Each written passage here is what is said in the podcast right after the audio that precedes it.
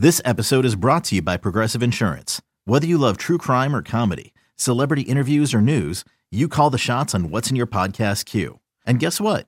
Now you can call them on your auto insurance too with the Name Your Price tool from Progressive. It works just the way it sounds.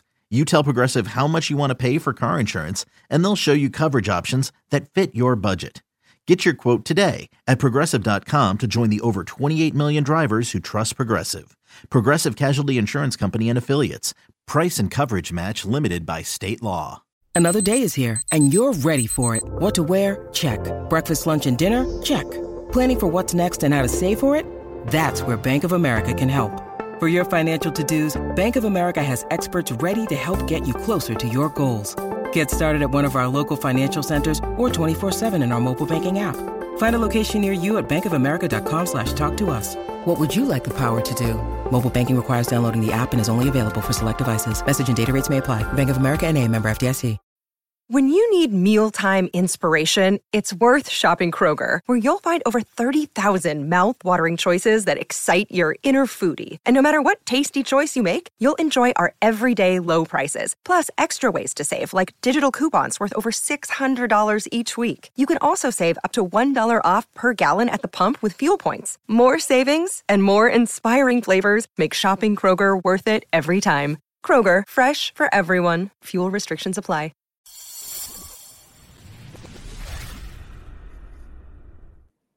So, Spencer, this is usually where we, we start this segment, the final segment of the show, with the Michigan panic meter. As uh, Michigan just won, the panic meter should still be at Scarlet. So yeah. I thought a way of, of of morphing this for today's show specifically, I thought of, and I just thought, I didn't even mention you this in our break here, um, so I'm just going to spring it on you. If Ohio State and Michigan played this weekend instead of this ridiculous uh, Big Ten title game with a crappy Iowa team, if they played in a neutral site, let's say, I don't know, Indianapolis, what chance would you give Ohio State to to come back and, and beat Michigan? Mm, I like the question. Um, I mean, I, I'd say I'd say I, I think it'd be even. Like I, I really do. I, I think it'd be very similar to what we saw this weekend. Maybe Ryan Day realizes the error of his ways, and he's like, hey, I did a shit job of being aggressive that uh, uh, last week. So now I'm going to come out and really, you know, hit the ground running and, and be more assertive. So I don't know. Um, I, I think we saw it was more evenly matched than maybe what it was supposed to be or what people expected it was going to be. So I'd give them a pretty, I, I would say it's probably, they'd have, they'd have a really good chance of winning the second time around on a neutral site. I'd be interested to see what the line was, because it was what, four and a half, I think, in favor of Michigan. Mm-hmm. At their place, neutral yeah. field, probably like one and a half, maybe in favor of Michigan. Like, I, I think yeah. it'd be pretty damn close. I, I'd be curious to see if the Michigan win in Ann Arbor would influence that line in any way, because I think it, you you kind of deducted uh, three points off the Michigan favorite. I think that's the smart way to go about it with how Vegas views these kind of games. So I wouldn't say it'd be fifty-fifty, but it'd be close to a pick 'em for me. And I, because here's the thing, I just think the second Kyle McCord throws that interception, you're playing from behind the eight ball. Now, I can't guarantee you in this hypothetical rematch, Kyle McCord won't throw more interceptions. But I, I think I think if if if if Ryan Day had that game to do over today, I think he would force the issue more with Marvin Harrison Junior, yeah. which is insane because the guy had one hundred eighteen yards and two touch or in a touchdown.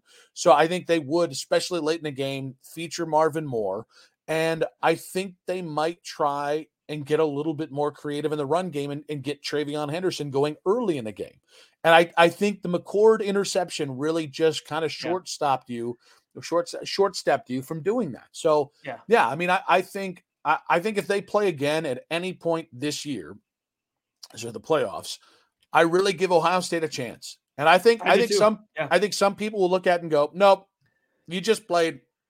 Doesn't matter. I would love it. It won't happen. Listen, if if they do the playoffs, yeah. if Ohio State makes the playoffs and Michigan, we're going to assume Michigan makes the playoffs. If it happens, you can't throw it away in the first round. You really can't. I would be incensed if they had like uh, Ohio State and Michigan, you know, Ohio, uh, Michigan one, Ohio State four, I would be incensed. It should be saved for the national title game. However, if the if the committee were dumb enough to do that, do you know what I like about it? It would give Ryan Day four weeks to plan for that game. And yeah. that, I do think, might help him grow a pair of balls for this hypothetical rematch. All he wants for Christmas is a pair of balls, yeah. No, I, I can I say this, too? You may. The game came down to, ultimately, that final drive. And Ohio State got the ball to what? Like the they were on like the four, the thirty-five. Like they, they were within striking distance of scoring a touchdown and, and tying that game and then just needing the extra point to win. And I thought it was ludicrous that you had like Blake Corum and some of these other players talking after the game about how you guys are fake tough. You're not really that. T-. Guys, it came down to one drive. Can you really say it wasn't a t- like they didn't play you tough if it came down to one drive? And that's why I think if it was on a neutral field, like you just saw what happened in Michigan's building and it came down truly to the last drive of the game. Like if it's funny how that drive decides how we how we talk about Ryan Day and this entire rivalry and everything, because if they had scored on that drive, by the way, we'd be all talking about how the last two years of Michigan, like they could have re- what's but hasn't been talked about enough is the fact that if Ohio State scores on that last drive and they win the game, we're talking about the Michigan program complete, like as a whole, completely differently, because their entire last two years of existence where they were one of the best teams in college football just goes out the window, and we all just assume it had everything to do with Connor Stallions and the sign stealing and all this different stuff. That now, like, Ohio State really had a chance to dilapidate and cut the legs out from underneath that program. Not necessarily in terms of recruiting, like they'll still get people. I don't think kids coming into Michigan really care about that, but just from the way that they're viewed and all the, and, and some of like the P R that comes with it, they could have really done some damage to the program just by scoring on that last drive. But then you're going to sit there after the game and say like, oh, they're, they're not tough. Okay. You guys almost lost. You, you kind of, in some sense, you kind of got lucky that you didn't lose in your own house. Like, I, I don't know that we can say that about this team. And, and I think that to Ryan Day's point, he reiterated that all season. He was right. They are, they are a very tough team for what it's worth. Yeah, but that's what you say when you when you win. It's, it is like I don't put a lot of stock into it. I just think I just think it's the kind of crap that you talk when you win this game. Let's get to fourth and short here. First down is obviously the portal opened up here on Monday, and we got some names in there. We got Hank Bachmeier of mm-hmm. La Tech. We got uh, Will Howard of, of Kansas State.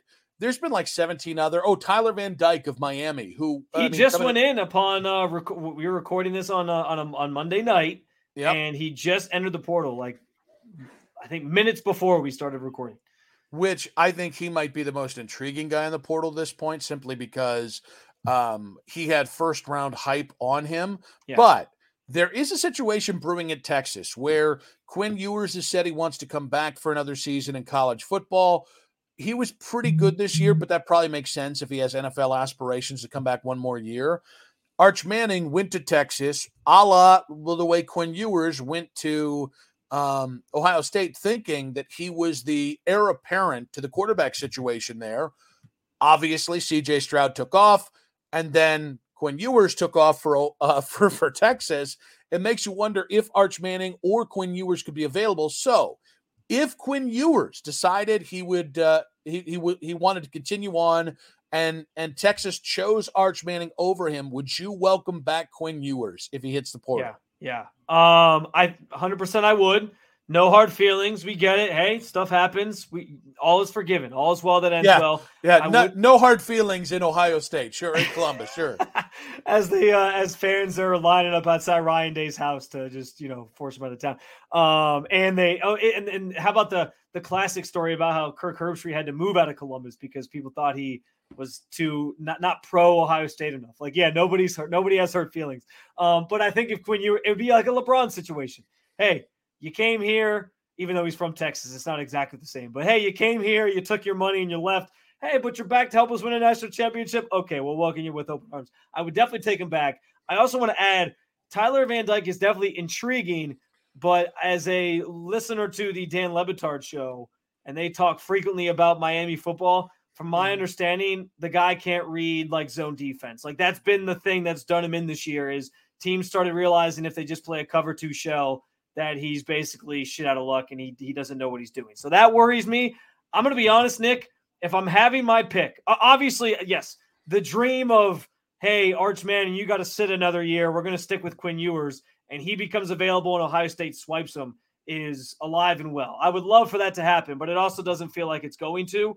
So if I had my pick of quarterbacks that I would love to see come in the portal, it's Michael Pratt for me. Tulane's quarterback, guys, uh, electric. I saw some highlights on Twitter the other day from one of their, their like last game of the season or of the regular season or whatever the hell it was. He was dropping some dimes down the sideline. I think he would look very, very nice in scarlet and gray next year. That's my top. Uh, that is my, my uh, golden goose, if you will, that I want in the transfer portal. All right. So I actually have a few. One, I love Michael Pratt, and I think he's the kind of guy that if he came to Ohio State, balled out, won a national title, beat Michigan, I do think Michael Pratt could turn himself into a, a top yeah. pick next year. And I think that's um, his incentive because he's a senior and mm-hmm. there's talk that he might enter the draft, but that's his incentive to come back. It's like, hey, I'll go to a Power Five school and light it up and then increase my stock and avoid a class year where you got some really high profile guys like Caleb Williams and Drake May and others. So, yeah. So I also think D J Uiagalelei is a name that I don't think we should sleep on. Oregon State's quarterback. Mm. Um, obviously, Oregon State's head coach just went to yeah. uh, Michigan State, and D J's got one more remaining year of eligibility. So I kind of think, like, you guys want to talk about, like, the perfect quarterback for this offense. D J U played in a bunch of big games at Clemson. His final year there was a bit of a disappointment, but I but he didn't ha- he never had Ryan Day there. And so in one year, Jonathan Smith had a very nice year. He is a uh, mammoth human being. So, like, I love the experience. I love he's also just a great kid. So, yeah. like, if you wanted to, like, have Aaron Nolan sit for a year, this would be the perfect one-year player. But I'll I think be that's happening you. anyway. Like, I don't I don't think – like I, we're obviously all excited about the Aaron Nolan era starting, but he's not playing his first year. There's no way they do that. I think they almost – I think it's almost inevitable that they go to the portal. So I don't know. I think if Kyle McCord stays, I think there will be a battle in earnest between Aaron Nolan and, and Kyle McCord. And that's an if. I don't know yet. But can I just tell you, I think there would be no greater twist of fate than if you just went down and stole Arch Manning. It, you guys want to oh like, God, I like, love it. Like, Ohio's close to Tennessee, right? That's where he grew up. Eh, it's not that far. It's a nice trip down uh down the freeway there. I I don't know. Pap Pap Archie would allow this to happen, but I just think, like, you can pitch to this kid. Hey, we've got an opening. You're stepping right in. You'll have two remaining years of eligibility, and these are the guys we have. And like you have, I think there's a. a chance Abuka comes back because of the injuries this year. You can show him all the other young guys who kind of balled out this year. And you say, we're going to give you five million dollars in N I L money. Why don't you come here? Start right away.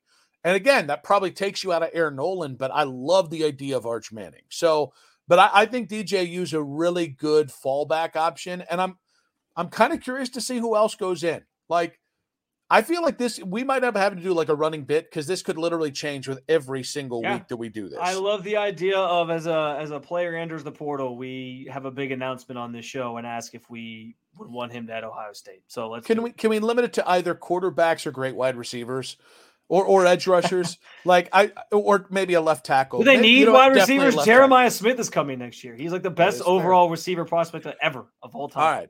So this brings us to second down. Uh, Marvin Harrison Junior commented the other day that uh, that he has not made his decision yet on whether to go to the N F L. Would Marvin Harrison Junior really come back to Columbus for an, for an, another year? All right, I'm looking. I'm looking into the camera right now. Everybody Ooh, who's watching this, everyone who's watching this, give it up. Don't do it to yourself. Don't get your hopes up. It, it, don't fall for it again. We had this happen last year with C J. Stroud. He didn't give a clear answer, and then he waited till the very last day to declare to declare for the N F L draft. Guys, I understand. I gave a nice little soliloquy, swan song to Marvin Harrison the other day. It's unfortunate that he's leaving without any gold pants and that he's leaving without a national championship. I agree it would be great if he could stay, but this man is not going to pass up the potential to earn actual money, have a contract signed, and go as one of the top players in the draft this year. It's just not going to happen, okay?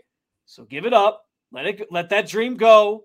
I know we're all in our feelings right now, but Marvin Harrison is going to the N F L, and it's going to be okay because Jeremiah Smith is coming. Carnell Tate's on this. Like, they're going to have other wide receivers. It'll be okay.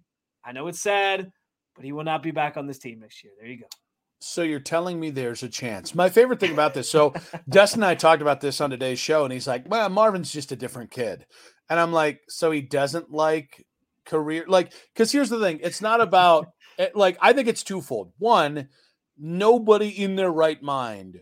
You're not going to make the kind of money you can in, in the pros in college, but no one should, should risk their body for an extra year. That cuts into his prime. That, that could take off an extra year of making twenty million dollars a year. That's one. Two, why would you ever delay the clock on that, getting through that first contract? Because that's really the prize in the N F L. Yeah. It is getting through that first contract, ma- maxing out that, and making twenty, twenty-five million dollars a year. I know, I know the collective play, pays well. I know if he went to the portal, he would have an offer for maybe ten million dollars, something ridiculous. You're not getting, you're not recouping the back end of your career. Yeah. That that it is like, it will literally take a, a, a year off your N F L career because you're still getting hit yeah. in, a, in college. So well, I think it's crazy as well. And, and frankly, we talked about this being a great quarterback class. The fact that he's being mentioned as like the second overall pick, maybe even first overall, depending on what the, if the Bears get the first pick and they decide they're going to stick with Justin Fields or whatever the hell they're going to do. That's also not happening. Well, it's ahead. not it's not going to happen. But I'm just saying, like, theoretically, like the fact that he's being mentioned as the top two overall pick is uh in this quarterback class where quarterbacks are so highly coveted, like that's pretty telling. Like he, this is a once in a lifetime opportunity. You don't come back, risk an injury, and then you go later in the draft. Like I, it, I, I just don't see it happening. All right, third down was this Ryan Day and Jim Harbaugh's last matchup in the rivalry. Mm. I think so. I think head to head, I think it is. Not and, and I know Ohio State fans probably want to jump in and be like, oh, because Ryan Day is going to be gone next year, right? And I don't know if it's so much that, because as we've talked about, I think there's a lot of just uh, context and things that are happening at Ohio State between Gene Smith, twelve-team playoff, all these different things that are going to prevent them from moving on from Ryan Day. I think it's more so about Jim Harbaugh. I, I think Jim Harbaugh is ripe to go to the N F L. I saw something today about a report that there's new evidence that's going to be revealed or something like that about the Michigan sign stealing, that it's, that it's not supposed to result in like a postseason ban, but it, it likely means that, you know, a suspension is probably likely for Harbaugh next year. I think he's done with the bullshit. I think there was a chance this was his ride off into the sunset year anyway, because he knew his team was talented and he had a shot at a national title and he was going to take it and then go to the N F L. I think that This is this is it for him. The only thing that worries me is that, like, Michigan's had his back so adamantly, and maybe he's like, you know what, this is the place I want to be. But a tiger doesn't change his stripes. The guy's been wanting to get back to the N F L. This year there's going to be a bunch of jobs available, some good jobs available, especially if, like, the Chargers job opens up.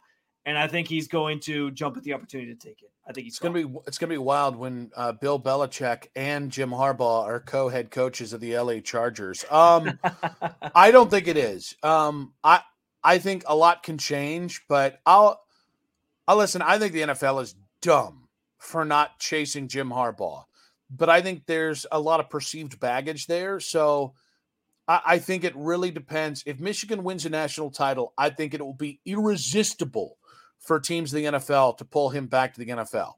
But if he were to kind of be out in the first round, I mean, that's right around the time where, you know, you're you're still like a week or a half week out from uh, the the end of the regular season. I, I'm not, I don't think it's fait accompli just yet. That brings us to fourth and short, fourth down. Where will Ohio State be ranked this week? There's no way they can drop below six. Like they, they have to stay in the top six, Nick. Like they, they, you lose to the number three team in the nation. Um, I think there's an interesting conversation about whether or not Michigan jumps Georgia because they now have the best win of anybody in college football at this point.